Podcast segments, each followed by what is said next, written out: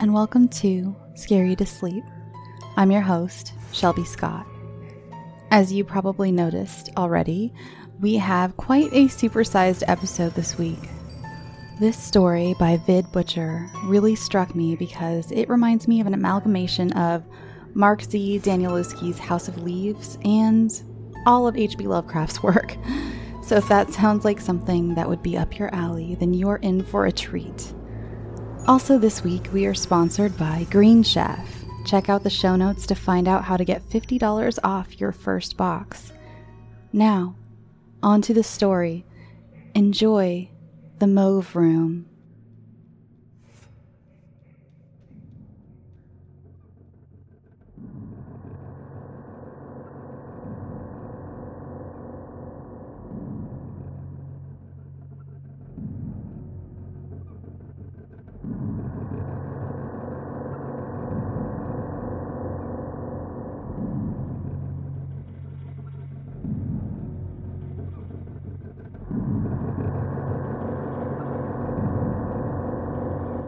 The phenomenon began in North America, then succeeded in parts of Central and South America.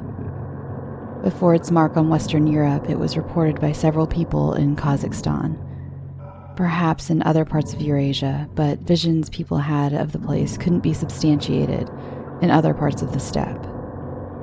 The international phenomenon was the recurring vision each person had of a foyer my dissertation was in its final draft when my mentor, Dr. Miles Phelps, also my partial employer, implored me to stop everything and come to his office for his next patient visit and to record in robust detail his patient's hallucinations. As per the requirements of my doctoral fellowship, I had to sit in on 200 hours with Dr. Phelps, and it had been a painstaking demand to meet. So I was a bit flustered and frustrated at having to sit on yet another patient and take the doctor's notes. I'd only recently completed that chapter of my journey, but still being a PhD candidate, I had no choice. His text message was brief. Can you sit in on a case today? 4:30? question mark. I was a tad perplexed at the text, and as I was considering how to respond, he called me. His voice was rushed, more so than usual. She saw the hallucination in the foyer. It's a patient you've sat in on before, he said excitedly, hurriedly. That was the first time I heard about the foyer phenomenon. I asked him what he was talking about, of course, and of course he said he could tell me later. He just wanted to know if I could sit in with him. So naturally, I obliged. What was so perplexing to me was that Dr. Phelps and I had certainly had our disagreements. Dr. Phelps wouldn't hesitate to write multiple prescriptions and in high doses. He had called me a pseudo shrink and hippie many times. Of course, I am in full support of prescription meds, but my dissertation, my Hippocratic mission, is to help heal patients and to strive for full recovery if possible. My dissertation, more pointedly, is an examination of the nearly 70% of Americans on prescription drugs.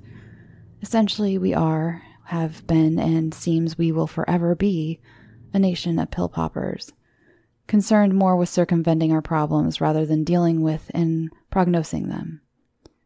Lana was her name.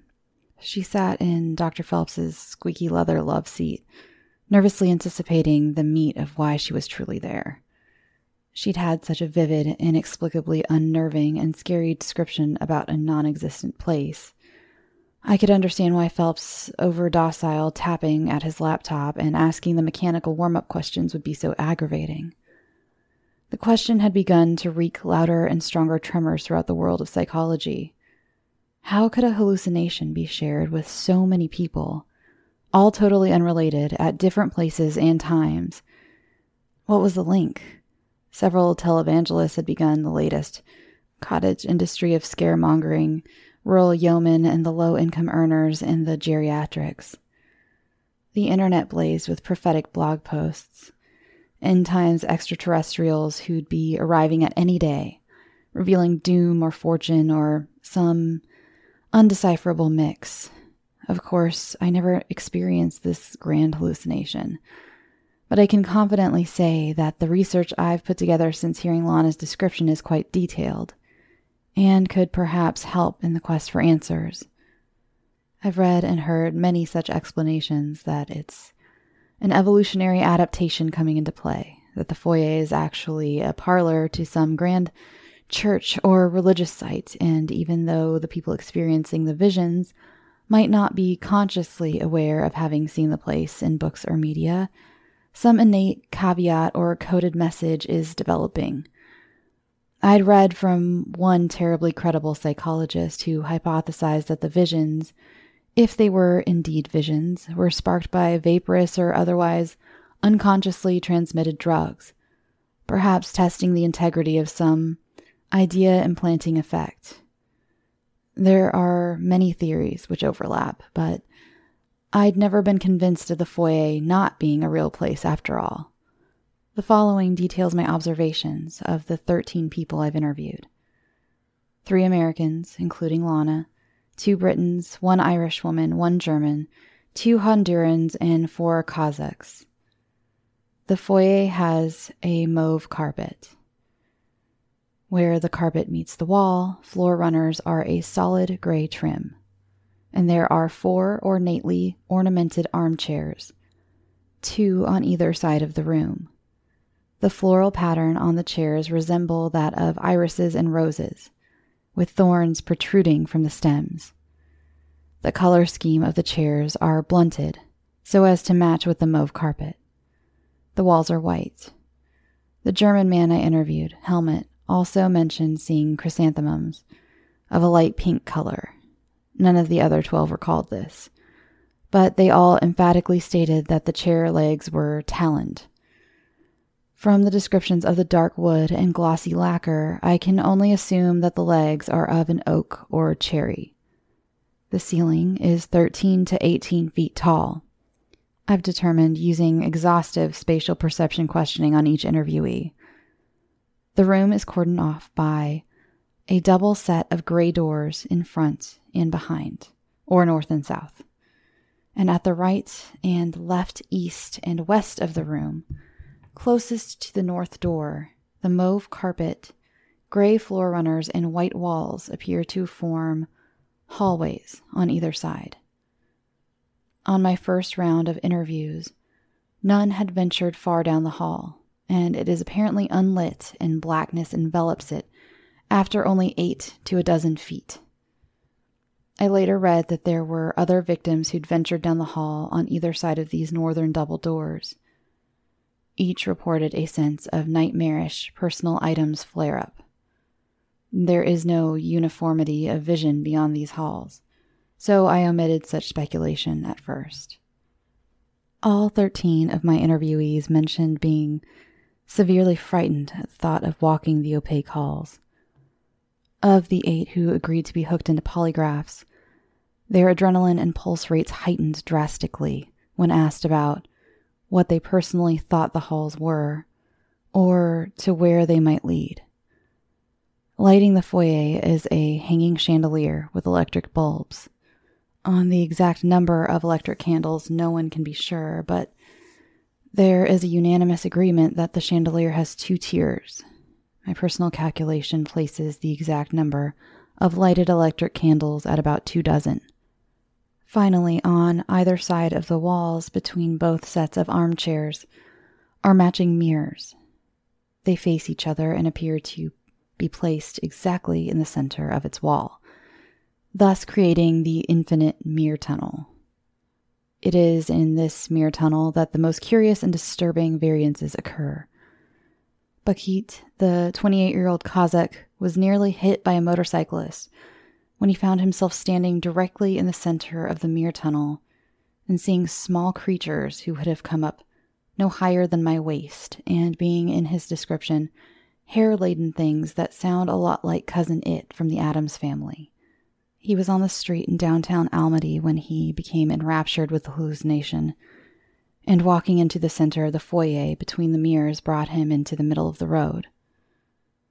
Askar, 52, was apparently lost for an indecipherable amount of time in the foyer, as he is a dairy farmer in a more rural area near Lake Balkhash. He spoke about staring into his reflections for some time. His most immediate reflection, the one facing him and the one of his backside, looked normal, but in every subsequent reflection further down the tunnel, he looked more and more inhuman. So he slowly stepped forward again and again, peering with concentrated, squinting eyes, and saw that in each subsequent reflection down the tunnel, he grew more arms. And in his frontward reflections, he said that his mouth was chewing on something. He saw it to be chewing gum when his reflection began blowing bubbles, pink bubbles. Askar then said he looked up to see the chandelier moving downward on its hoisted chain and electrical cord. He said it was being moved mechanically, methodically, and he was compelled to stay where he was. When the chandelier fell to his head, he said the two tiers, which at first appeared to be no more than polished bronze, became jointed legs, like of a spider or crab. The bulbs atop the plastic candles all flickered and went black. The sole light in the room somehow, inexplicably, came from a low green glow and reflections of himself within the mirror tunnel. He saw himself then, he said, as he'd somehow, impossibly, always wanted to be. His face had no lower mandible now, just pinkish gore. Where his eye sockets should have been, there was simply his eyebrows and divots where his eyes should be, skin over top of them, similar to a cave salamander. But his exoskeleton, he said, was the chandelier, a golden colored, bony, and ridge like apparatus that swirled and constricted about him. Askar began sobbing after describing this. It was at this part of his vision that his wife was frantically trying to pull him from the lake. He apparently walked into the water until it was over his head. Had his wife Eileen not been there to rouse him, he would have drowned. Colleen, the woman from Kinsale in rural Ireland, was the most difficult of the 13 interviewees. She was the only to explain an addition to the foyer. She made mention of a small stand to the left wall, just behind the furthest armchair a wooden four legged end table with an odd piece of ceramic sculpture placed atop it. To describe it, she said, You needed to first picture a wide brimmed hat. She described essentially a Hasidic Jewish hat, an oval top piece with a wide, straight brim extending at least six inches to the edge. She wasn't aware of what this hat might look like when asked, and so I sketched her description in my notes. She looked at my drawing with an odd concern in her eyes. She made an expression like someone was gossiping about her family. She made some corrections, asked for my pencil, and drew the brim a bit longer. She gave me back my notepad forcefully, like it was repulsive to her. There was a picture of a woman on the brim, she then said, looking out the window of Dr. Phelps' office. She went on to explain that it wasn't a painting, but a photographed image of an actual woman printed in the ceramic. She was certain it was ceramic. Obviously, I wanted to know who this woman was. Colleen had never seen her before, but she looked to be dressed in a time dating at least to the early 20th century. The photographic blur and roughness of the lines attested to that. The entire sculpture, if I can call it that, is glazed in a black lacquer with white trim around the brim's edge. The photographed woman's portrait was perfectly colored to match. She wore a wide brimmed hat herself in the portrait, with a gauze or silk veil wrapped around the sides of her face. The thought Colleen had when holding the bizarre hat like sculpture was that it was supposed to be a ceramic or porcelain replica of the hat the woman was wearing. Colleen made it clear that the structure rested atop the end table, on the base of its protruded oval center, or its top if it were a hat. The bottom of the brim was solid, but the top on which it sat contained a small series of slits. They were made by whomever made the structure. It looked at first glance like a few coin slots, she said. But she said when she shook it in her hands and could feel that it wasn't necessarily hollow inside, and it was certainly not heavy enough to be solid. She said she walked to the center of the room, in the middle of the mirror tunnel, and remembered staring into her limitless reflections. She noticed her hands wet, warmly wet. Her discovery of her fingers and hands being wet brought her attention to the ambient temperature, which apparently fluctuates violently. She noticed then, she said, that the room was cloying in a humid temperature as if it were in the Tropic of Cancer. She doesn't know how long she was in the foyer, but she felt herself cool down after some time, looking at herself in the mirror and contemplating what was beyond each set of gray double doors.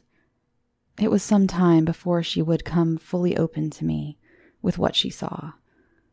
I knew from the first interview that she was holding back something or things which severely distressed her. Dr. Phelps would often read over my notes and sit with the interviewees. He granted my request to interview Colleen alone as I conveyed how she seemed the most disturbed. It was her sheepdog, who'd been licking her fingers and hands. That was what she'd felt when she finally came out of the hallucination.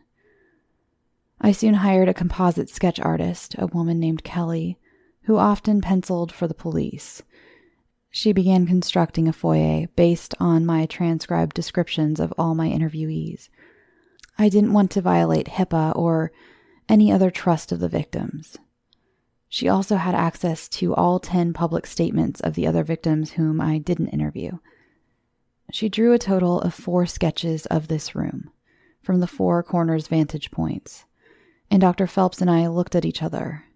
I remember uh, amalgamations of wonder and fear in our faces. While reading my notes, Dr. Phelps asked if he could send them to his colleague in Chapel Hill University, to a biochemist. I was elated to approve even before asking why or about whom his colleague was. Dr. Phelps only told me that his friend was experimenting on several interviewees, two of the Americans I had happened to interview, regarding their synapse responses. Dr. Phelps also pushed to get my interview notes published in the psychiatric journal and said he had several other colleagues to whom he'd like to send my notes. During the time that my notes had been sent off by Dr. Phelps, one of the two Hondurans, Maria, said that she just somehow knew in her heart of hearts that water was what lay beyond the blackness of the halls. Her translator, Sonia, had trouble with Maria's description of this supposed water. She said it was the sound of water gushing, but it created the feeling any human feels when being underwater too long or near ominous dark water. It was clearly hard for her to describe. Zozobrar was the word Maria used.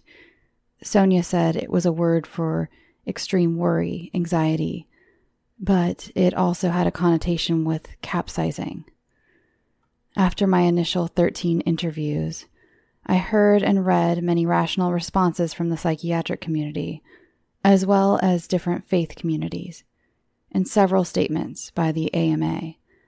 I was reminded of a phenomenon around the year 2011, wherein several people on live television began speaking gibberish. Most famously was Judge Judy, but there were several news anchors whose words devolved into incoherent babble. It was a phenomenon limited in time and in scope. It happened in a rash of quickness and just as quickly passed on, not only from astute and concerned observers, but from the general public as well idiosyncrasies, as the medical world terms ailments it cannot begin to describe. History is full of such mysterious wonders. I confess that after about two months since my last interview, I was beginning to write the visions off as nothing more. It was only four months after my initial interview with Lana that Dr. Phelps had me speak with a Frenchman who had been badly injured after falling off a scaffolding lost in his vision of the foyer. Ari, his name was. He was all too eager to speak with me over Skype, and Dr. Phelps and I listened to him on the other side of the laptop. Ari and his counselor, Dr. Louis Zanier, who sat beside him, delved into his walk down the left hallway. Ari spoke good enough English to communicate well what he'd been doing before his immediate enrapturement. As an architect, he'd been walking along the side of an old building undergoing a gaudy facelift. Then he saw himself there. I felt the dread form in my bowels the moment he mentioned the weird ceramic piece on the end table, an exact detail as Colleen's. But Ari was different than the 13 I'd interviewed. He'd been eager to walk down the left hallway. He also said, like Maria, that it was a massive body of water at the end of the hallways. But Ari was certain this water was salt water. The further he walked down the hall, he said, the thirstier he became. He said he was about to stop. He'd sank to his knees. His head was pounding so furiously in his bout of dehydration. It was then that he noticed a water fountain, affixed to the left of the wall. In stumbling toward it, he noticed that the carpet was no longer over a flat surface, but over an array of what he knew to be organs, human organs. What kind of organs? I'd asked. He paused for a second. Every human organ you can imagine, he finally said livers, intestines, brains, hearts.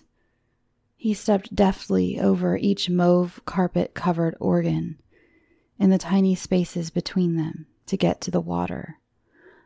But the water out of the fountain was seawater. He knew then, he said, that he'd have to get the sculpture. So he made his way back down the hallway, back toward the foyer, and picked up the sculpture. He took it down the hallway with him. He filled the sculpture up with water from the water fountain, letting it splash through the small slits in the base. He then turned it up against his mouth. It was fresh water when he drank it from the odd ceramic sculpture. After satisfying himself on the water, he wasn't concerned with finding the source of the water that he somehow knew was at the end of the hallway. Plus, he added, the outline of the organs under the hideous carpet were everywhere. I know as I sit here that if I'd stepped on one of them, it would have been one of the organs of someone I love. I had asked Ari how the water tasted, but he said he didn't remember, only that it satisfied his debilitating thirst. He said he set the sculpture back on the table and felt soothed. His initial anxiety was overturned, apparently. He said he wanted to see what laid beyond the double doors, either set. The doors to the north of the room, he said, would open easily enough. The hinges of the doors are set on the opposite side of the foyer. Both sets of doors, as verified by all my other interviewees, have brass handles. It is ostensible that the doors are meant to be pushed. Before he spoke about what lie beyond those gray doors, I confirmed the medications he was taking Lexapro and Ativan for depression, anxiety. Colleen was on paroxetine for OCD symptoms, and Maria, the only other patient who'd ventured down the hall, was on lithium for her rather extreme manic phases of bipolar disorder. The blackness beyond, Ari described, was of some mammoth theater, or perhaps, he ruminated, of a church sanctuary. But he knew there was no light within. It was an opaqueness only affected by a windowless room bereft of lighting. But he thought he could see people. People of all ages, dressed in suits and dresses. So he switched back to his sanctuary description. They seemed not to notice him. That, or they simply didn't pay any heed to his opening the door. He said they carried on in silence, but he could not tell exactly what it was they did. He said it could have been ritualistic, but he also couldn't shake that it was some eccentric performance. Hence, he couldn't determine that the place solely served as a sanctuary or a religious theater.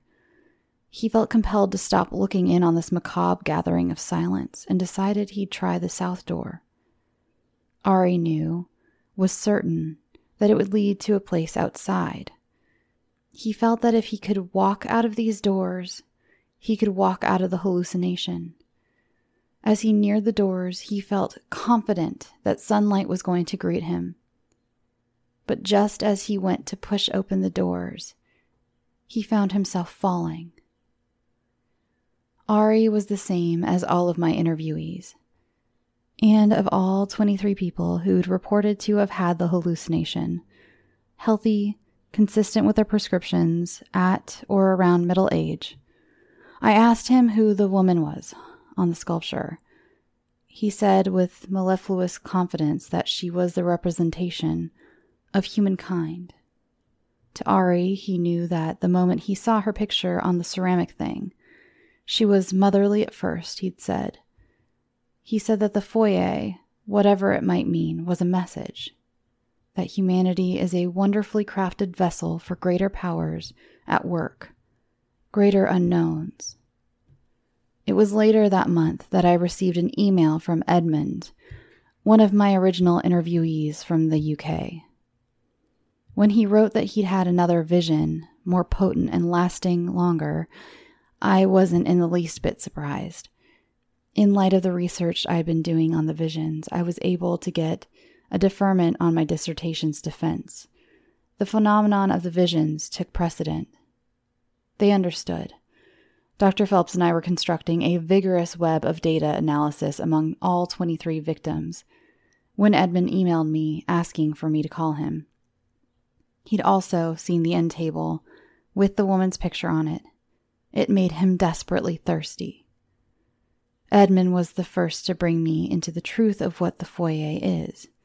He was the first to see someone he knew in the room a childhood friend it was a friend who he'd grown estranged from as they grew into adulthood.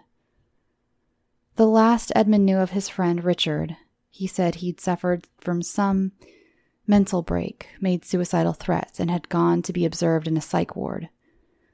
Edmund said that he'd known that Richard was later released, but hadn't heard from or spoken to him in years.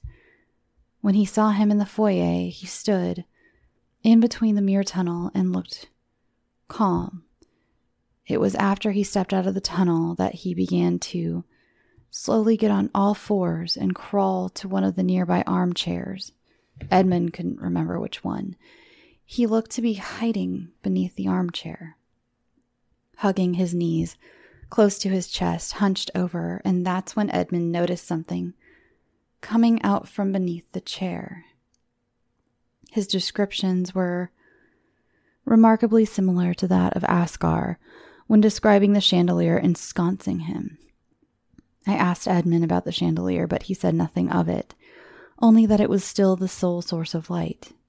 He wasn't sure if the insectile legs, writhing up from under the armchair, were of Richard, or simply coming out of the chair itself. But grotesque, jointed legs soon hid Richard under the chair, and the chair began bumbling in ghastly disharmony toward him. He came out of the vision shortly thereafter, screaming in his bathroom, his wife crying for him, clutching his hands. Edmund was the first to report serious depression. He said all of his memories, which used to bring about great joy in his life, meant nothing to him. Memories are usually dependable points of reference during difficult seasons. Edmund talked of how much happiness and fulfillment he'd always felt in his family and life. And he always knew that the same fullness was possible of the future. But now, he said, there was nothing in his life that would garner any excitement, any joy, or any love. He said his wedding day and the day his daughter was born the two crowning moments in his life fell flat.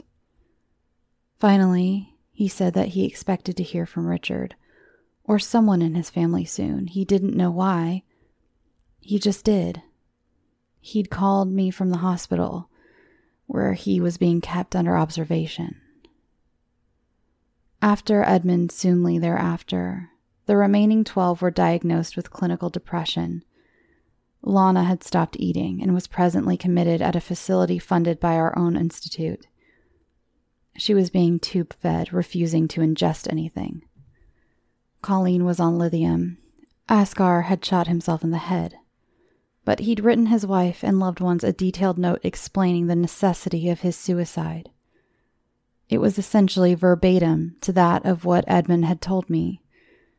At this time, I thought Dr. Phelps, alongside all of his colleagues, hell, alongside the entire medical community, would be digging in to fight this horrific condition or disease or whatever it was.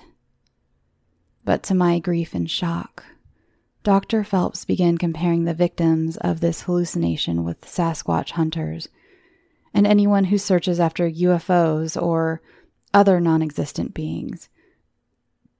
The phenomena, he said, was that they are probably seeing something, whether or not it's actually there, and so they proceed to ruin their lives with seeking it out. Carlos, to apparently avoid being committed in a Honduran facility, claimed his vision was entirely made up, that he'd fabricated the entire thing simply for attention. I knew he lied out of fear. What about Kelly's sketches? I asked Dr. Phelps. He snorted in dismissal. That's why it's called a phenomenon, he said. He told me I should move past this, get on with my dissertation. He told me that being a cryptid hunting hippie didn't pay well, but the sketches are too similar. I showed them to Dr. Phelps again. He said it was summed up in the same way a psychic's cold reading was that a foyer is a foyer, a simple room, and that anything seeming identical was simply coincidental. I was taken in with all of it. We both were, he said. Just like anything new and odd, it's exciting. But this is just another dead end, like the gibberish people started talking on live TV a few years ago. It didn't help that a rash of false claims began exploding through the internet. After these original 23, there were memes that began circulating social media, mocking the phenomenon of the foyer. There was even a cheap mobile game that came out based on escaping the foyer. And as the year drew to a close, the foyer was abjectly discredited. There had been a number of other rooms and hallways and corridors, all with a rash of people claiming to have been trapped in their hallucinations. It was a dead trend, and once these frauds and hacks saw it, the phenomenon of envisioning places was simply urban myth. But I knew the truth. I still had the composite sketches. I had all the 13 original interviews on record, and I knew then that I'd write a book. I might exclude Carlos's account or make a special note regarding Carlos. I could decide on that later. But I couldn't just let this phenomenon go. I knew there was some secret to unlocking its purpose. No one else seemed to care about it. At least, not in academia. My hours had long been finished with Dr. Phelps. Once he realized I wasn't going to let this go, that I didn't even care as much about defending my dissertation as researching these visions, he stopped calling me. I don't care about my reputation. Did Galileo? Did Mendel? So many such pioneers are often rejected or reviled by their peers. The last conversation I had with Phelps, he reminded me that all of my interviewees were on increased dosages of their original prescriptions. It was his last ditch bid to divert me back to my dissertation. I tried telling him that I would continue my endeavor to understand the always climbing prescription rate of US citizens, but he couldn't see. He didn't comprehend the amazing opportunities that this strange case offered and he couldn't defend his early interest in the phenomenon and his writing it off now. At least not to my satisfaction. He told me to call him again someday if I ever pulled my head out of my rectum. It was when I'd gotten back to my apartment, firm in my decision to write a book, that I saw a strange email in my inbox. As if fate were guiding me in the direction, it was sent from a psychologist, the director of a PTSD rehabilitation center in St. Helena's Island.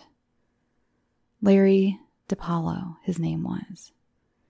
He had read my blog, which I'd been constantly writing regarding my initial interview notes. A mutual colleague with Phelps had forwarded a copy of Askar's interview notes to him, and he wanted to meet me in his email, he included his cell phone number below his office line. He urged me to call him whenever convenient, so ostensibly I called him soon after reading his brief email, but not before considering whether or not I should ask Phelps about him. I decided not to, with not much deliberation either. Dr. DiPaolo was born in Lisbon. I gathered he was born into a family of behemoth money. He'd purchased 17 acres in St. Helena back in 1999 with the intent of not only rehabilitating and treating PTSD patients, but also to explore and develop innovative therapy techniques. He said the Mending Light Center remains at full occupancy year round with 25 participants and 18 on staff, eight licensed trauma counselors, two psychiatrists, and eight nurses.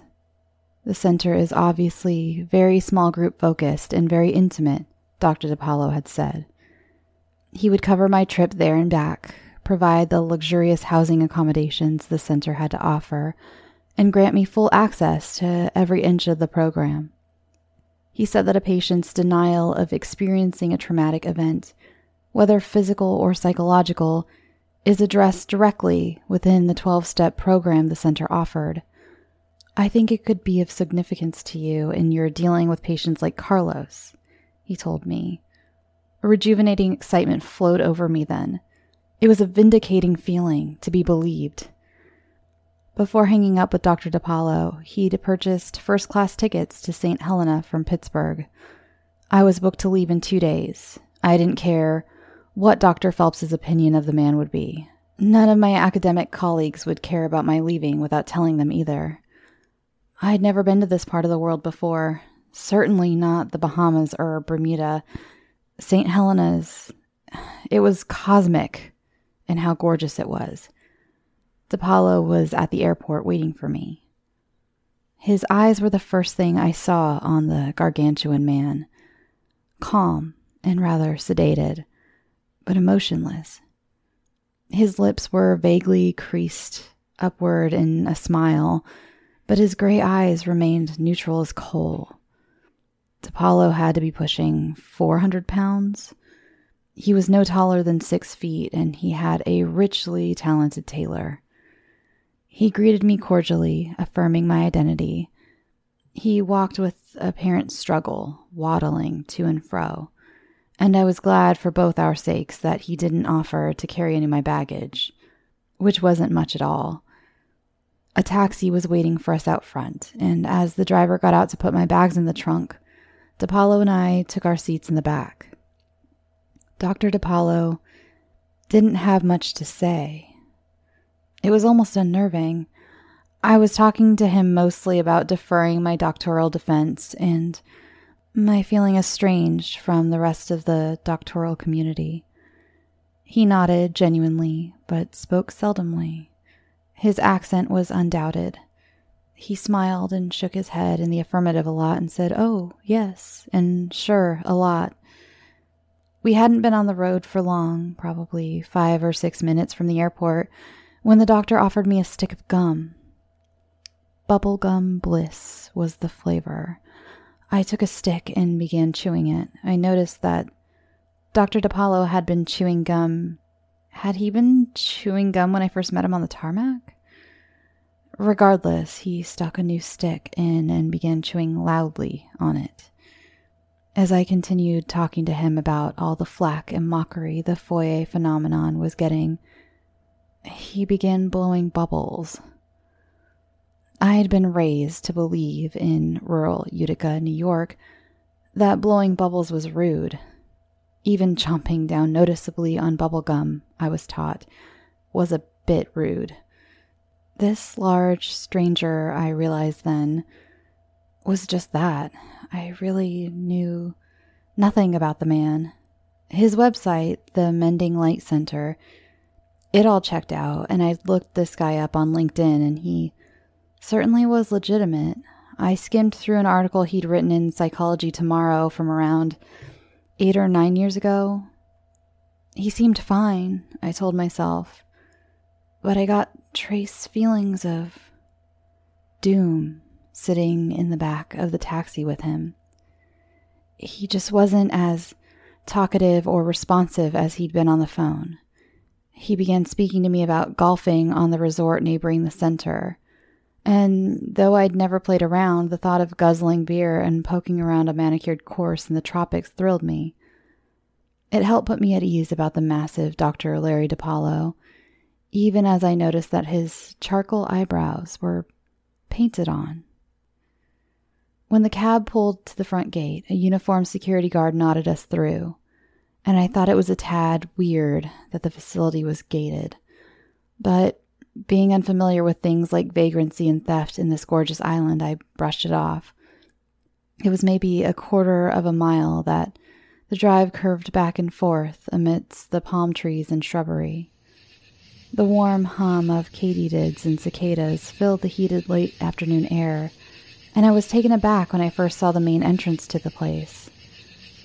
There was a marble monument standing by a promenade reading, Welcome, and marble steps leading upward to glass doors. It was glaringly clear to me then why most insurance plans didn't send people this way. This was a rehab center for celebrities and politicians, of that I was certain. I heard the Atlantic waves crashing against a nearby beach, and I was instantly elated at the thought of exploring the crystal watered shores. Even as the obnoxious bubble popping of Dr. DiPaolo's gum brought me back in the moment of lifting my baggage out of the cab's trunk, I was more excited now, exponentially so, than any nervousness I'd had in the cab ride.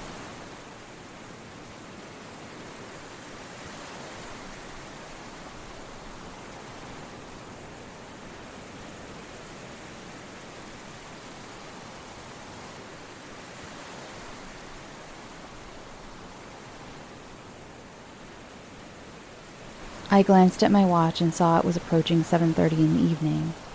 So I asked DiPaolo about curfews or lights out policies. He didn't answer immediately, but his face remained deadpan.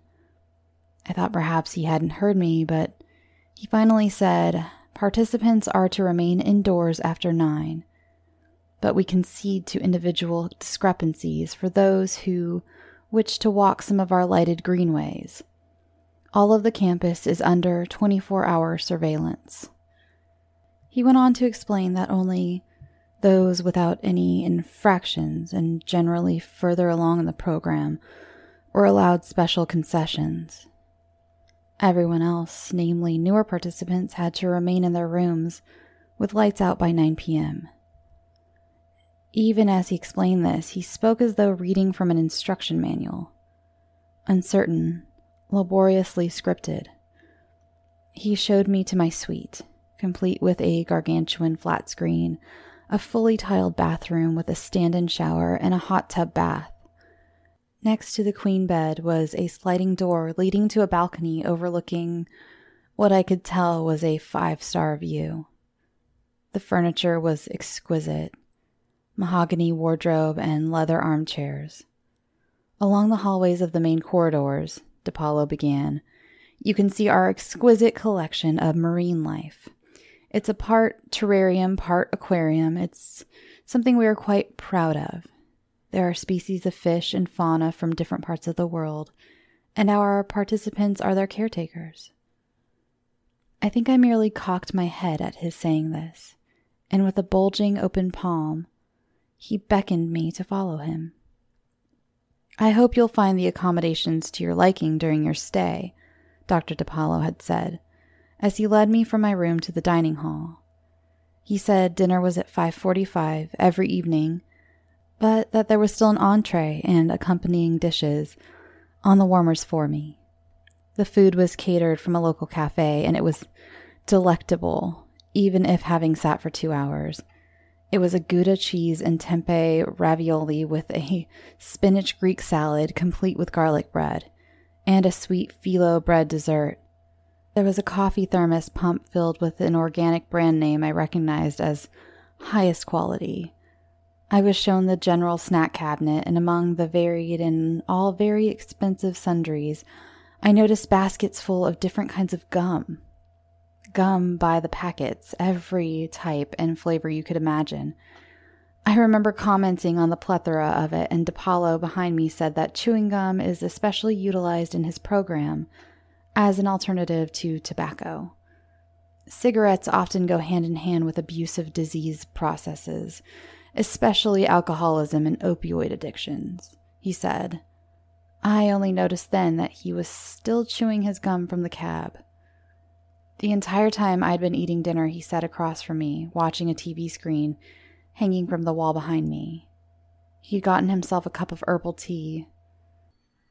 It was when we'd left that he showed me the terrariums lining the bottom right half of the main hallway. A painted mural of ocean life and coral reef lined both walls, and the hallway was at least 40 feet long.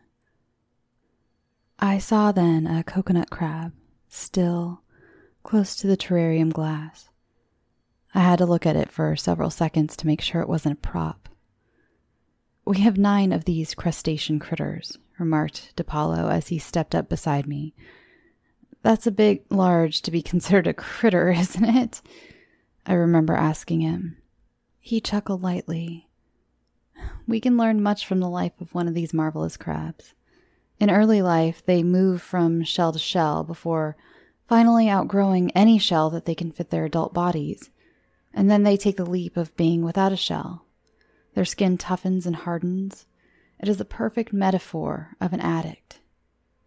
I must have looked puzzled, but didn't say anything. It was shortly after this that he told me he needed to soon start his bedtime routines. I thanked him again, and then he went on to speak for probably some 30 minutes on various talking points regarding the program. He was apparently not in a glowing mood that night, I decided. His eyes rarely looked up from the floor, and through his deadpan expression, he seemed pained to be going through with this formality. He made a final comment about the surrounding golf resort and then said he was going to bed. He said he was an early sleep, early rise practitioner, and as it was well past 8 p.m., I shook his hand and told him I'd see him back there in the dining hall at 7 a.m. to be introduced to everyone as a fellow participant. He showed me the way to the lounge on his way to his quarters. In the lounge, a giant screen TV was playing some boisterous sports commentary program, and there were two plush couches, recliners, and armchairs encircling a colossal coffee table, underneath of which were stacks of board games and other social accoutrements.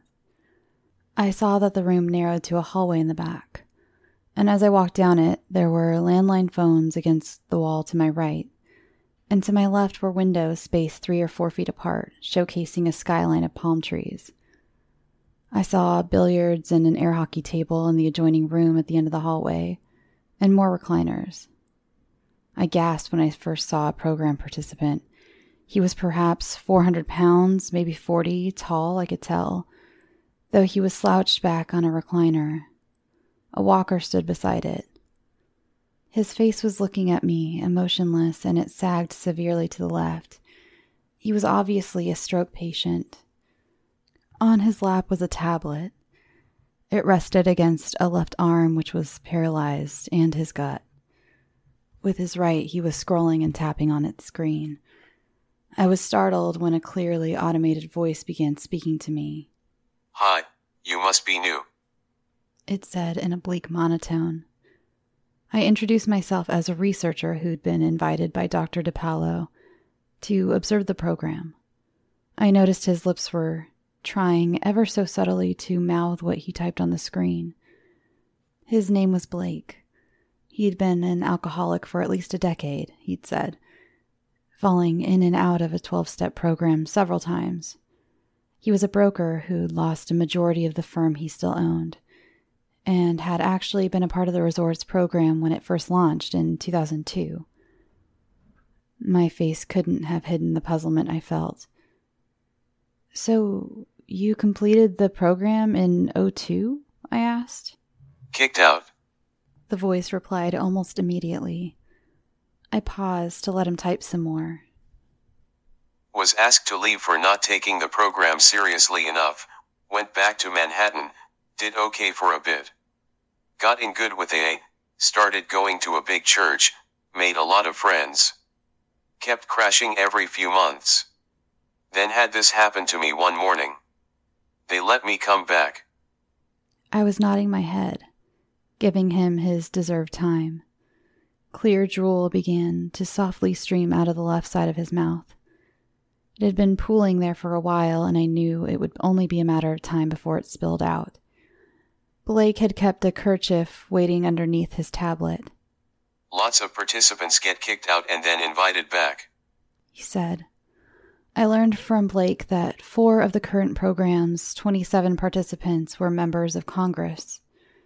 I was prepared then to ask Blake a few more questions about the resort and facilities, as, despite his handicaps, he seemed as lonely as I'd been and happy to chat away. But almost in the same sentence as describing the four state level senators in the program, all of whom I'd never heard of and cared nothing about, Blake asked if my research dealt with nostalgia. I asked him what he meant. It's the key to recovery here. The tablet's voice read. He went on to explain that when we indulge our addictions for so long, we develop what DePaulo termed nostalgia syndrome, which paints all our past prior to addiction as desirable, even if it wasn't. But to ensure the dopamine released by the memories keeps flowing, we use again, or in Blake's instance, drink. Yet, Blake suggested to me that the reason he was invited back was due to his stroke. He said he suffered PTSD from the night he realized he was having it. But this nostalgia syndrome was something I hadn't come across on the program's website or on Dr. DePaulo's personal website. I told Blake that I had been contacted by DePaulo because of an article I wrote on the Foyer phenomenon. Blake didn't respond. So I asked him, You know what I'm talking about, right? After what seemed like minutes looking into his tablet screen, Blake only nodded his head. He didn't seem to be interested in it. In fact, it seemed as though the only thing he was truly interested in was what he wanted to say, and I could appreciate that. I listened to him talk through his software for some time, probably upwards of 15 minutes. He spoke about the different perks of the program and the resort's garish facilities, but then he told me that nostalgia was like the final shell of a coconut crab. He said that it's a leitmotif in the program, a crab outgrowing its shell. But Blake also called them robber crabs, as I knew them also to be named. I was frustrated when a nurse walked in, just as he was beginning to expound. Just 20 or so minutes before, I'd have been quite excited to meet a staff member here at the resort. But this timing was beyond awful. He said he had physical therapy to go to, I asked if I could help with anything, getting him in, out of his seat, or whatnot, but the nurse, whose name I didn't catch, got defensive. Yes, you were expected, were you not? She said, more than asked, in a perfunctory way. You'll get to meet everyone tomorrow. She said this as she took his tablet and helped him stand into his walker. I had enough to cogitate on, that was definite. Certainly, DePaulo read my own expositions on Askar and Edmund's description of the crab legs. Was that why he took such an interest in my being here at his rehab center? Why? The very unpleasant truth came when I first walked out of the break lounge, probably some 30 minutes after Blake's nurse had escorted him.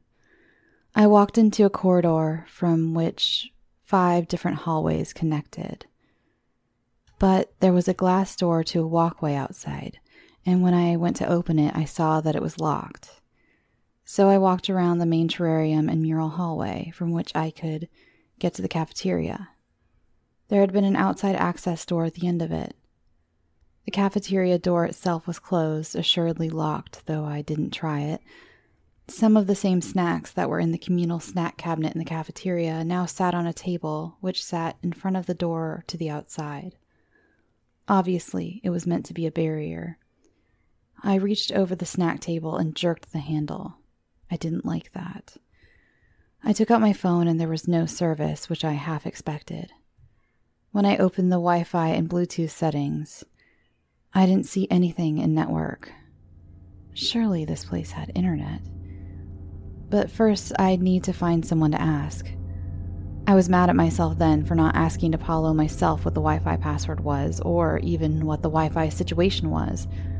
From what my phone was telling me, there wasn't any. But that couldn't be the case. It couldn't. I I walked down the main hallway, which housed several suites, to the main glass double doorways which I'd entered not an hour earlier. Locked. There was no front desk, no area for a receptionist or some administrative staffer.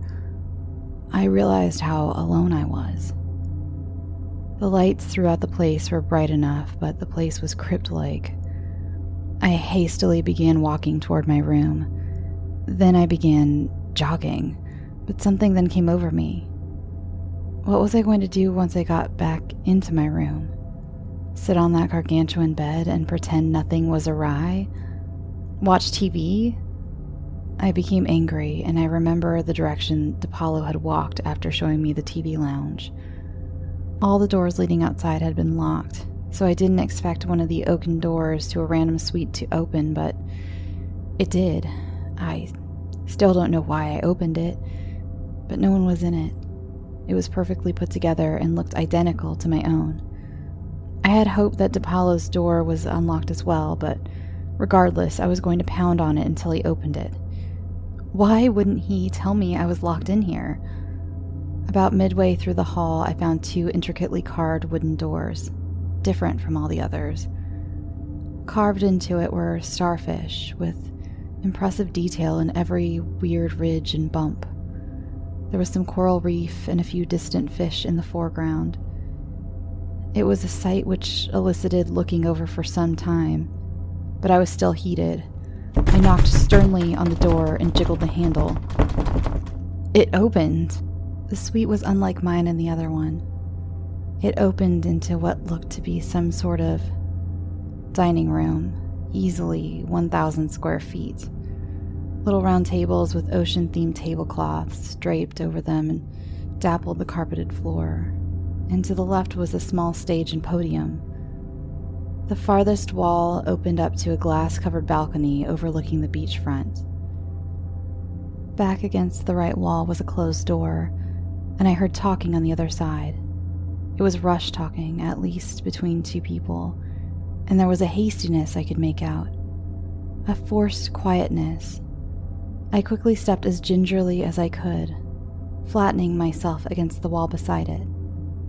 Unmistakably, I heard the voice of DePaulo. He was trying his damnedest to placate someone. Yes, I understand that, but Blake is eager to pay up front, in cash. I heard DePaulo say, in a subdued tone. I don't give a damn about that, snapped a woman's voice. This is about so much more than money. Or do you still believe that, Doctor? The derision in her tone was palpable. And then another man's voice popped in, calmer and clearer. She's right, Larry. Blake can't expect to just reap the benefits here because he has money. We have his mightiness to provide for. He needs to find another brood. There's no shortage of cash flow amongst our participants either. At least until tonight, isn't that right? The woman's voice boomed in again. I'm sorry, sister, I heard DePaulo begin. But the man is a personal friend and confidant with Miles Phelps, and he's still prying. Let him pry, the woman retorted. No one is going to take him seriously anyway. Hell, we've spent well over nine grand in press getting him and the phenomenon debunked.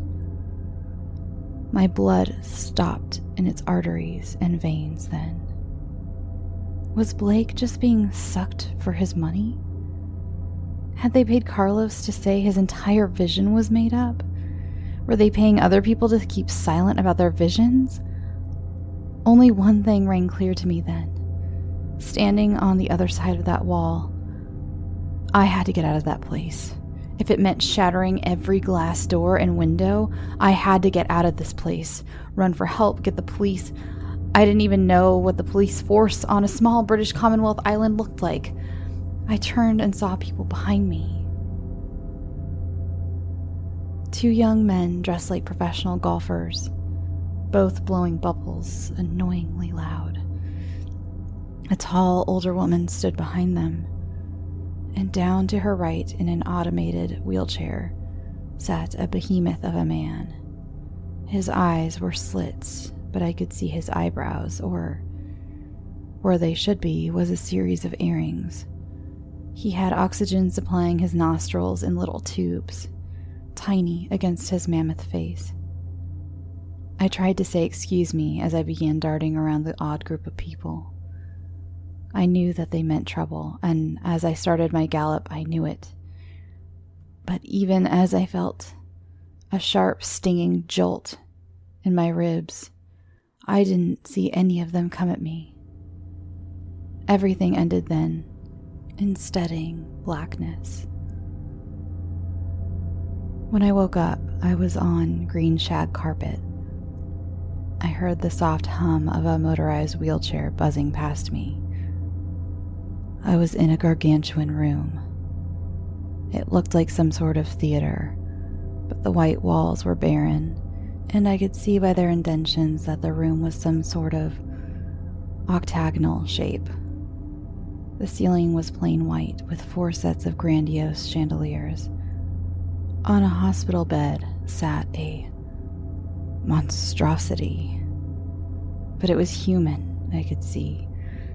A man he could have weighed a thousand pounds, probably 800 more realistically. He appeared to be naked, but I saw a man in scrubs, perhaps a nurse, pull something from beneath his massiveness. A soiled diaper.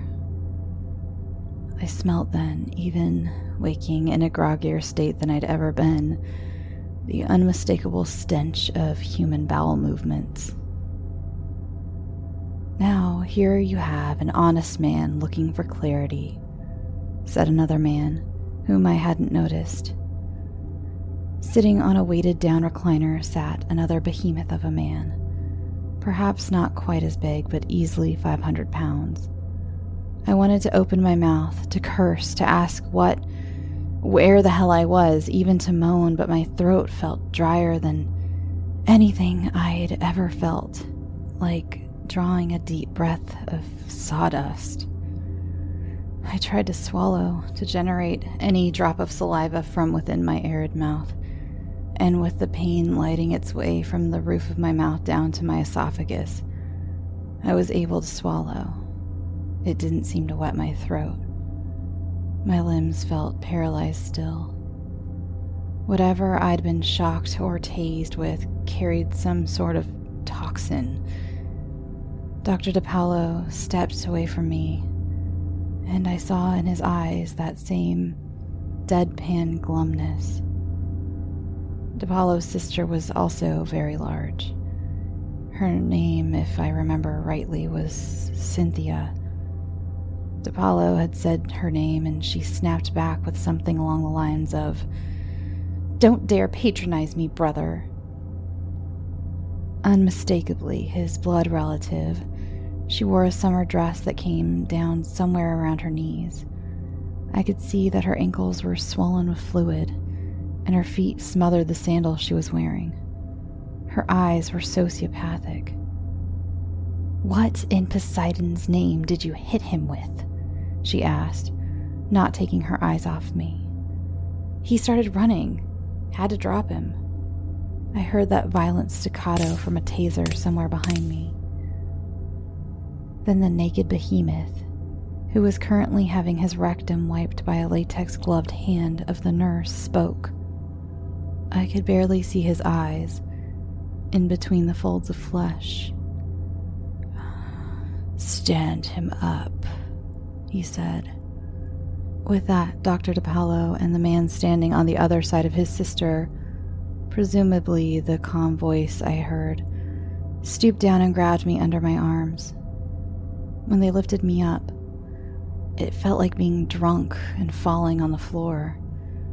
I knew it shouldn't feel good when gruffly thrown into a wheelchair, but somehow the numbness I felt from the toxins were comforting. The cushioned chair I sat on apparently had wheels, as I was moved to face the entire convocation of my abductors. Dr. DiPaolo stood in front of me, his belly more prominent than ever, or at least his shirt was a size too small. His hands dug around in drilling motions in his khaki pants. Chupacabra, Bigfoot, UFOs, any number of paranormal sightings, if they are indeed true sightings, have one thing in common the witness becomes obsessive.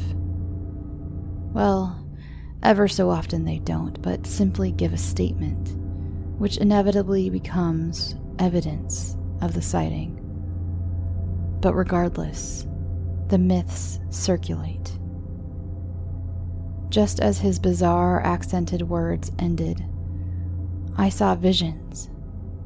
I saw images of Bigfoot, the Loch Ness Monster, all which should be humorous under a normal context, but it was blatantly clear what DiPaolo was implying. We have simply upped the ante, showing people a place which actually exists. The results have confirmed our hope. After these words, Dr. DePaulo nodded at someone behind me. The hum of the obese invalid's motorized wheelchair buzzed next to me. As it became apparent we were all going somewhere as a group. Stop, I heard a voice say. Let me get a better look. It was a mellifluously soft voice from the colossus on the hospital bed. A white towel had been draped over his loins. The nurse was applying what looked to be a wet washcloth to the mammoth man's head and neck. I was wheeled next to him, and never before have I smelt such pungent sweat and body odor. I'm not sure how long he looked at me before gently saying, Good, good. Then, led by Dr. DiPaolo and his sister, we headed toward a single gray wooden door with a brass handle. In this time, I found my voice had faithfully returned. What do you mean? I groggily said. I knew DiPaolo heard me, but it was Cynthia who nudged his arm. Hey, your golden egg is talking to you, she said to him. Oh, I'd rather just show.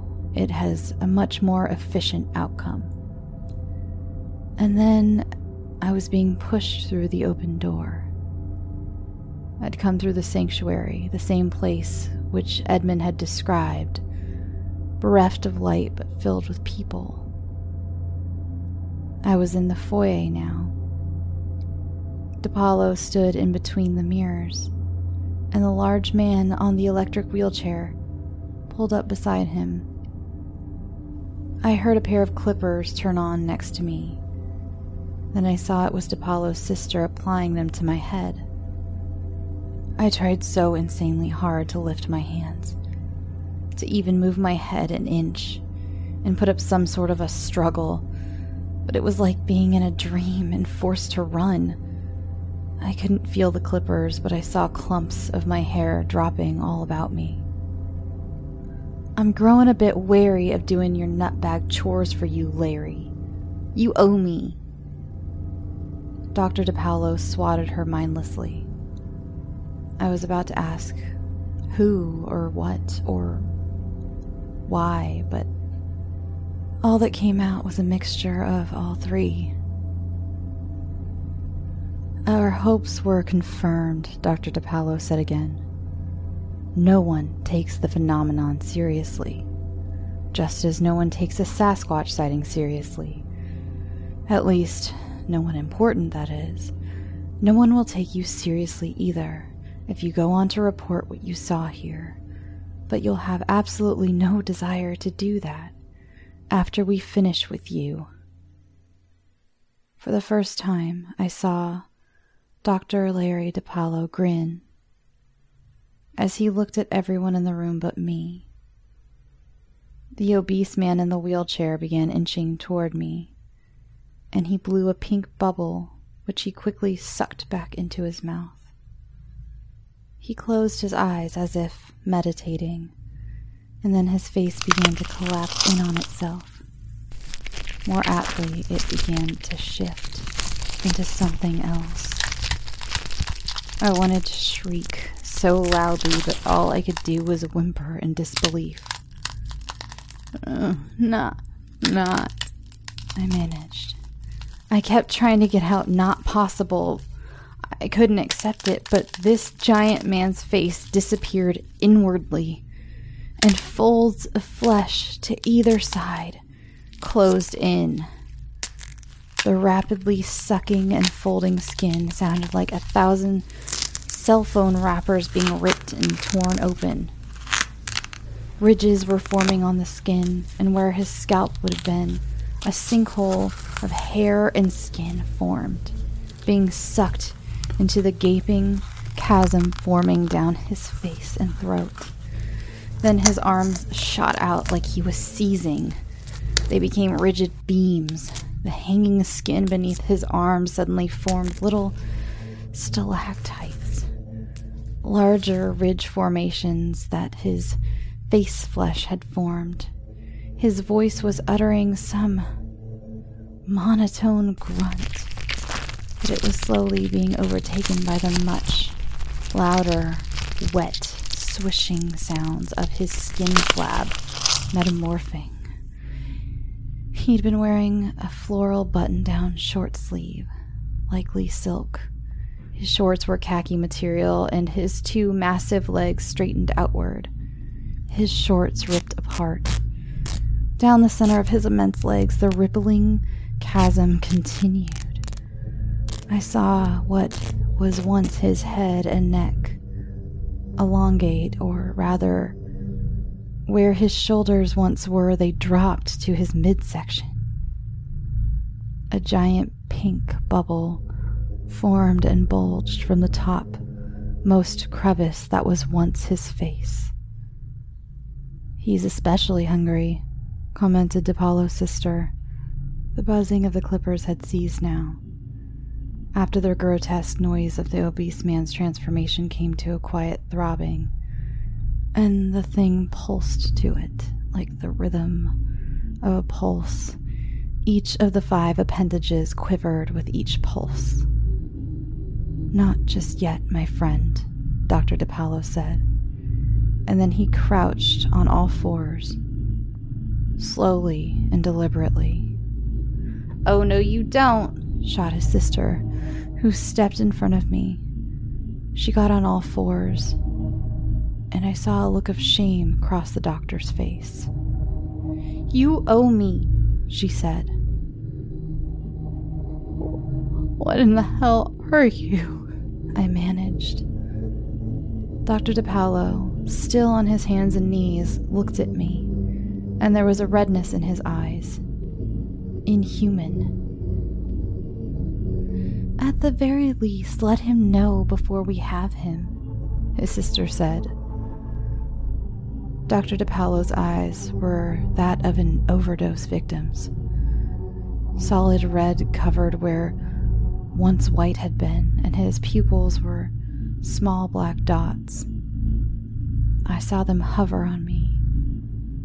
He spoke with a voice that was not his own. I don't believe I, it was a whisper, but loud and perfectly audible, as though he was whispering into my ear while being ten or twelve feet in front of me. We have been on this planet longer than your kind. His voice rasped. It was filled with malice. We were pushed out of our rightful plane of existence by your meddling kind. We have been exiled in a diaspora because of weak and cowardly humankind. As these words were being hissed, I saw something emerge from his hunch sister's form. Her shoulder length hair was thick and hung to either side of her head. But I saw two orbs raising up from in front of her head, small, bloody, protruding tubules. I also heard a ripping sound accompanying it. I couldn't tell what it was at first. I saw her summer dress suddenly drop to either side of her body. It had been ripped in half. You would refer to us as arthropods. Without us, your pathetic race and all of your wallowing, warm blooded mammals would be dead within days. We are everywhere microscopic on your skin. Our larger kinds who live in the old way in the oceans. Them you eat as cuisine. We are the ones who live in the unseen dimensions among you. At this time, I saw flesh toned, jointed legs glistening and dripping profusely, appear in obscene silence beneath the shredded dress. The two bloody orbs kept growing longer, noiselessly from her head. We take shells also. Unseen homes to shelter us in the seen and tangible world world. We make your memories our homes. The fungi you disregard as brainless and non sentient also suffered our fate. They were ejected from their rightful place by your weak race. But they cannot communicate on your base levels of communication. And we share with them. We must eat your memories to live, and we must live in them to live. It was then that lights flickered on either side of me down the darkened halls. I moved my head to my right where I sensed movement out of the corner of my eye. The hall must have curved out of vision some 30 feet ahead, but I saw a human form walking slowly. A person I knew. It was Askar. I was only able to whisper his name. His face wore a grimace, and he looked to be at least 30 pounds lighter, and he had not been overweight. He was certainly now underweight. I've moved my dull head to my neck, ignoring the inhumanly convulsing monstrosity in the now shredded summer dress. The left hall curved in the same fashion, and I saw Edmund stepping delicately, deliberately over the mauve carpet. Behind that same bend came Colleen. Then Carlos. I heard the crick in my neck pop as I turned my head to the left. My head, I realize now, had been laying almost flat against my shoulder as it was being shaved. It had been slumped since they sat me in the wheelchair. It hurt worse than any bad sleeping position I can remember, even through the sedatives and their waning effectiveness. All the interviewees were cascading down the halls on either side. They walked slower than normal, but otherwise their mannerisms seemed normal enough. They all looked at me, and I at them. I know my eyes were hoarsely shrieking, Why? But they kept their lips closed as they gathered in the foyer. And then I looked down by my feet again, and I saw her. Or what had once been her. With all my concentration, I pulled my left foot up, away from the abomination. It was like a lead anvil hung around my ankles. Apparently, the sedative was wearing off top down. All of my former patients, as well as all of the victims around the globe, all 23 of them, seemed not to notice the monstrous starfish thing in the wheelchair, or the coffee table sized crab, a coconut crab, or a giant hermit crab without its shell, quietly hunched on its vile legs. My head itched, and before remembering I'd been shaved, I oafishly swung my head in a motion to get my formerly long acorn colored hair out of my face. But it was one of her antennae. She was rotating to face me, her stumpy, spider like legs jolting into the mauve carpet like a machine. It sounded so loud, like a turret press stamping into steel. All 23 of the victims of this vision, of this hellish place, all stood behind the doctor and his human starfish friend. They are prepared, Dr. DiPaolo said. Prepared to enter the outside world different than how they came here. Why? I whispered, looking at each of them, not twenty feet away from me. But Dr. Larry DiPaolo soon took back my attention. He was undergoing the same metamorphosis as his sister I watched his red eyes begin shooting up from his sockets like stalks of some weed, making weird gurgling sounds. Your joy, what you derive from all your memories, My disappearance will be a mystery, as will yours.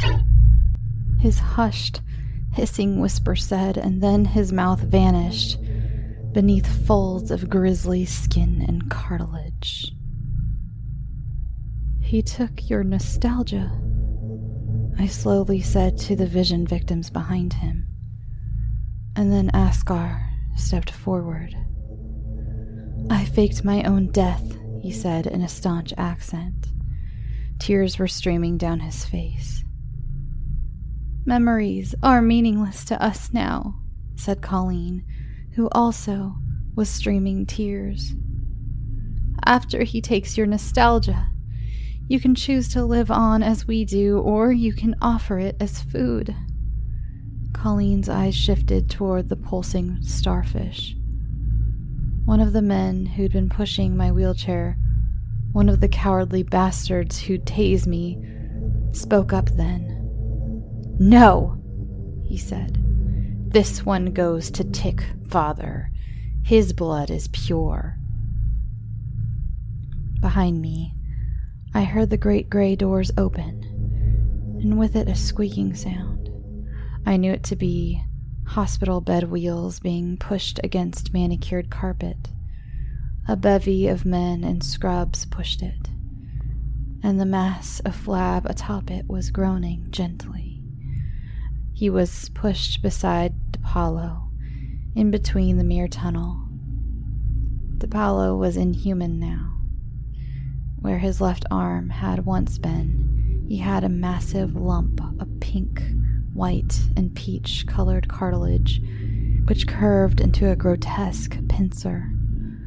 His eyes were two bloody stalks with beady little black stalks atop them, and what were once his clothes simply amounted to a pink rubble of wet cloth on its carapace. I began having memories then. Intrusive thoughts shoved into the forefront of my mind. Memories of Easter Sunday lamb shanks with my grandparents memories of my cousins coming to stay at my parents' house with me in Montana. These thoughts were always the ones that made me wish I could be there again and escape the present. There was no feeling in them. I could feel an emptiness there. I could physically feel a nothingness. Like looking at the stock photos that come in store bought picture frames. But I was also intrigued. And these subhuman animals didn't expect that. I was intrigued by the grotesqueness of the mammoth on the gurney. He was somehow more inhuman than DiPaolo and his sister, or the bloated starfish in the wheelchair. The behemoth was the biggest poser of them all. Where do you want to start? I saw a man in scrubs ask him. The bedridden man replied in soft, almost inaudible voice. Cartoid, I think I heard him say. With all my strength, I attempted to lift both hands, and I felt some small response in my dominant right arm. I was just able to lift my right arm from the armrest of the wheelchair, maybe about an inch at most. They didn't notice. I felt gruff, ungloved hands marking on my neck with something cold. I realized it was a marker for whomever might be making an incision over my artery. Do we need restraints? came a male voice. Not if you hurry up and bring him here, said the behemoth. I realized then that I had been moaning, trying to shout. My eyes scanned the lineup of former victims, thirteen of whom I'd interviewed Come on, is this actually necessary? asked Colleen. This is going to be too much. Can't we just. You will watch me drink him. This is your collective penalty for seeking to escape, the behemoth shouted. It was the loudest I'd heard him yet, but I noticed by the way he kept licking his lips that he was getting hungry. And then I saw Askar looking at me pitifully. He was sobbing. I'm not sure how it works. Still to this day, but it's our feelings about what to do more than our thoughts. That. What? I'm not sure how it works still to this day. It's our feelings about what to do more than our thoughts that we can communicate to each other with everyone who's had their nostalgia burgled. We can communicate our innermost thoughts to each other somehow. I don't think DiPaolo or anyone really knew how, which is why remaining on the resort on St. Helena's is so pivotal. But my hunch was read by Askar. This tick father, as they called him, if he is indeed a tick, was kept from bursting by the force of the mirror tunnel that was what I so wanted to do to jump up from my sedated paralysis and shatter one of those mirrors. Both of the mirrors. I wanted to shatter them and then attack the fiends with a long shard of glass. But as it turns out, a far less dramatic action was required. Askar suddenly jumped to one of the mirrors and picked it up carrying it off the wall and hugging it to his chest. The next thing I remember was being bathed in gore. The tick man burst, and everyone in the foyer was drenched.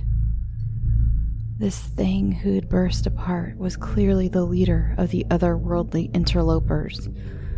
I quickly connected with everyone's bloodlust as I sat motionless in the wheelchair. I noticed one of the victims rush that end table and pick up that piece of ceramic ornamentation shaped like a rabbi's hat. Then the thirst came. Realization came to me that this middle aged woman, a stranger to me who'd meant to work in concert with violently attacking these abominations, was overcome with desire or need. She grabbed the ceramic piece and tipped it to her mouth, and water trickled out of those strange slots atop it. I heard several voices shout, No, stop. Somehow they knew perhaps they'd also drink from it in their visions. The crab that had once been DiPaolo's sister now had the woman's left knee trapped in her pincer, and a sickly, ripping sound came out of nowhere as her leg below the knee disappeared in a haze of awful burgundy. One of the men who'd been pushing my wheelchair ran to intercept the ceramic piece. Whatever was in it, whether or not it was water, they wanted to keep it safe. But the man who'd been pushing the wheelchair soon was overtaken by the victims.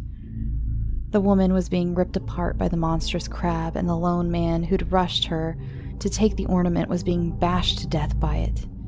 A revolting clunk shattered it, and his skull. The older woman, who'd been with the two goons in golf clothes, had morphed into a smaller crab, and she slowly made her way to the gray double doors just behind us. Askar picked her up, no longer than ten inches, by her pincers. The initial charging woman lay in grotesque pieces, but the crab of DiPaolo's sister had shrunk to perhaps a foot or maybe two. The mirror began to crack as they pounded the starfish with it. DiPaolo had also shrunk to about the same size. Askar and Edmund were crushing the starfish, now smaller than a foot in length, with the edge of the mirror. There were the two men in golf clothes who'd been pushing my wheelchair. I can't remember exactly now, the chronology of it, but I was standing upright. The sedative had all but worn off. One of the men had been gashed about the throat and face with a broken piece of mirror. The man, still living, was being held down, and a glass shard was being held to his jugular. What does that water do? Colleen asked him. It's the essence of unseen places, the man said. Unless we drink it, we can never adapt. Someone else then said, Adapt? You mean change into these monstrosities? Would she have changed? Asked Colleen, pointing to the woman's corpse. It depends. Everyone requires different amounts, the hostage replied. Then someone in the group asked the man if he could change. He didn't reply.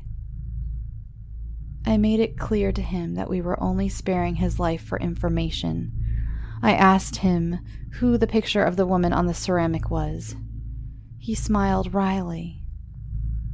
Our matriarch, he said quietly. She wouldn't come out of the ether realm into this dump. Someone asked him how many of his kind were in the world. He began laughing.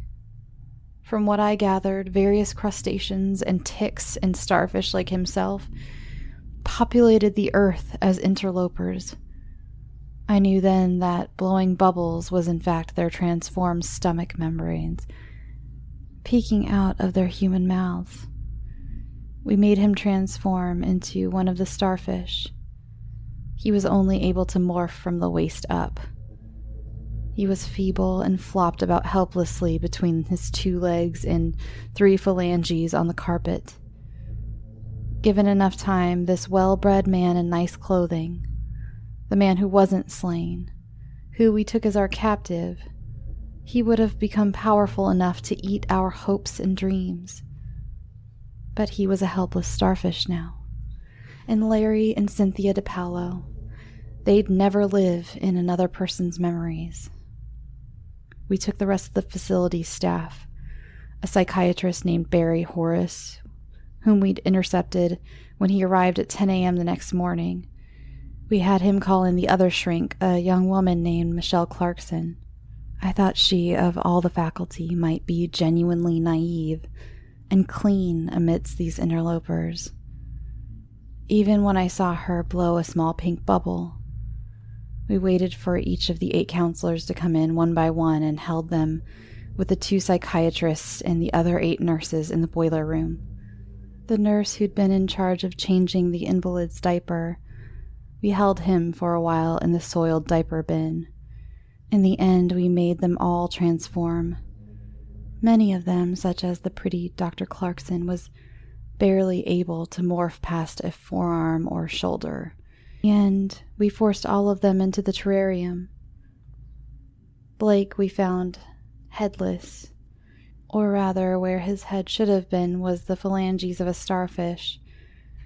In his room, we found a cooler and a mini fridge. For a long time, we kept Dr. DiPaolo in the fridge. His sister we kept in the cooler. The third older woman, whom Askar had intercepted, we threw in the terrarium with the other crabs. We didn't feed them. But I knew that at least Dr. DiPaolo still lived because every time I thought about my happiest moments, I could feel somehow in my mind a giant shellless crab. I saw it, him, transposed in all my fondest thoughts. The others did too. I would jolt my head this way or that to get a stray hair out of my face, only to realize it was one of DiPaolo's antennae, swaying in between realities. My head, I'd realized dully, was still shaved. We all voted on Larry and Cynthia and decided to kill them both with some maintenance equipment we found in the closet. We all took turns crushing the bodies with a mattox and a hoe. We clipped them into pieces with shears and then burnt them in a fire pit on the beach. Eventually, we put the unnamed one, the half man, half starfish, in the terrarium with the other crabs and the older lady whose name I'll never know. And it's still a mystery as to whether she was eaten or whether she still lives. And the half starfish man, he perhaps still flops to and fro. There were only small pools of salt water in the terrarium and not knowing much about the physiology of starfish, I don't know how long they can survive in so little water. To my knowledge, all original nine crabs were left in there before we voted again. It had been four days when we all decided to burn the foyer. Eventually, people would come looking for DiPaolo. Blake might have family, we knew the entire facility wouldn't be burned. The gate guardsmen would be alarmed before too much damage could commence. Many of the victims were thought to be dead. I realized then how easy it would be to make the world believe I too was dead. Cynthia DiPaolo was a North Carolina state senator. The woman and the two men in golf clothes who tased me were the other three members of U.S. Congress. Of course, one was dead and the other half man, half starfish. Before setting fire to the foyer, we raided the pill cabinets. We divided the lithium among ourselves, and the irony isn't lost on me that I've ended up on a prescription med after all. I left for Bermuda in a boat owned by DiPaolo, a group of six of us. Askar among them. A woman survivor turned out to be a captain, and she had nautical discipline. I never saw the other victims after that, but I assume they stayed on St. Helena's. Presently, I am trying to make my way back to the States, then westward. Beginning with some bubble blowing interlopers, I know that's exactly what they are now. I've got to kill them first, Maybe I'll make them each transform into crabs or starfish or whatever else they might be. And I have a hunch that my old neighbor might have been a tick. I have a lot of killing to do yet. I'm sure there's an Interpol out on me, and whether my targets are pushing their insides out through their mouths or whether they are crustacean imposters, also blowing bubbles with chewing gum to help provide cover. I'm going to find them out. I'm smarter than they ever thought.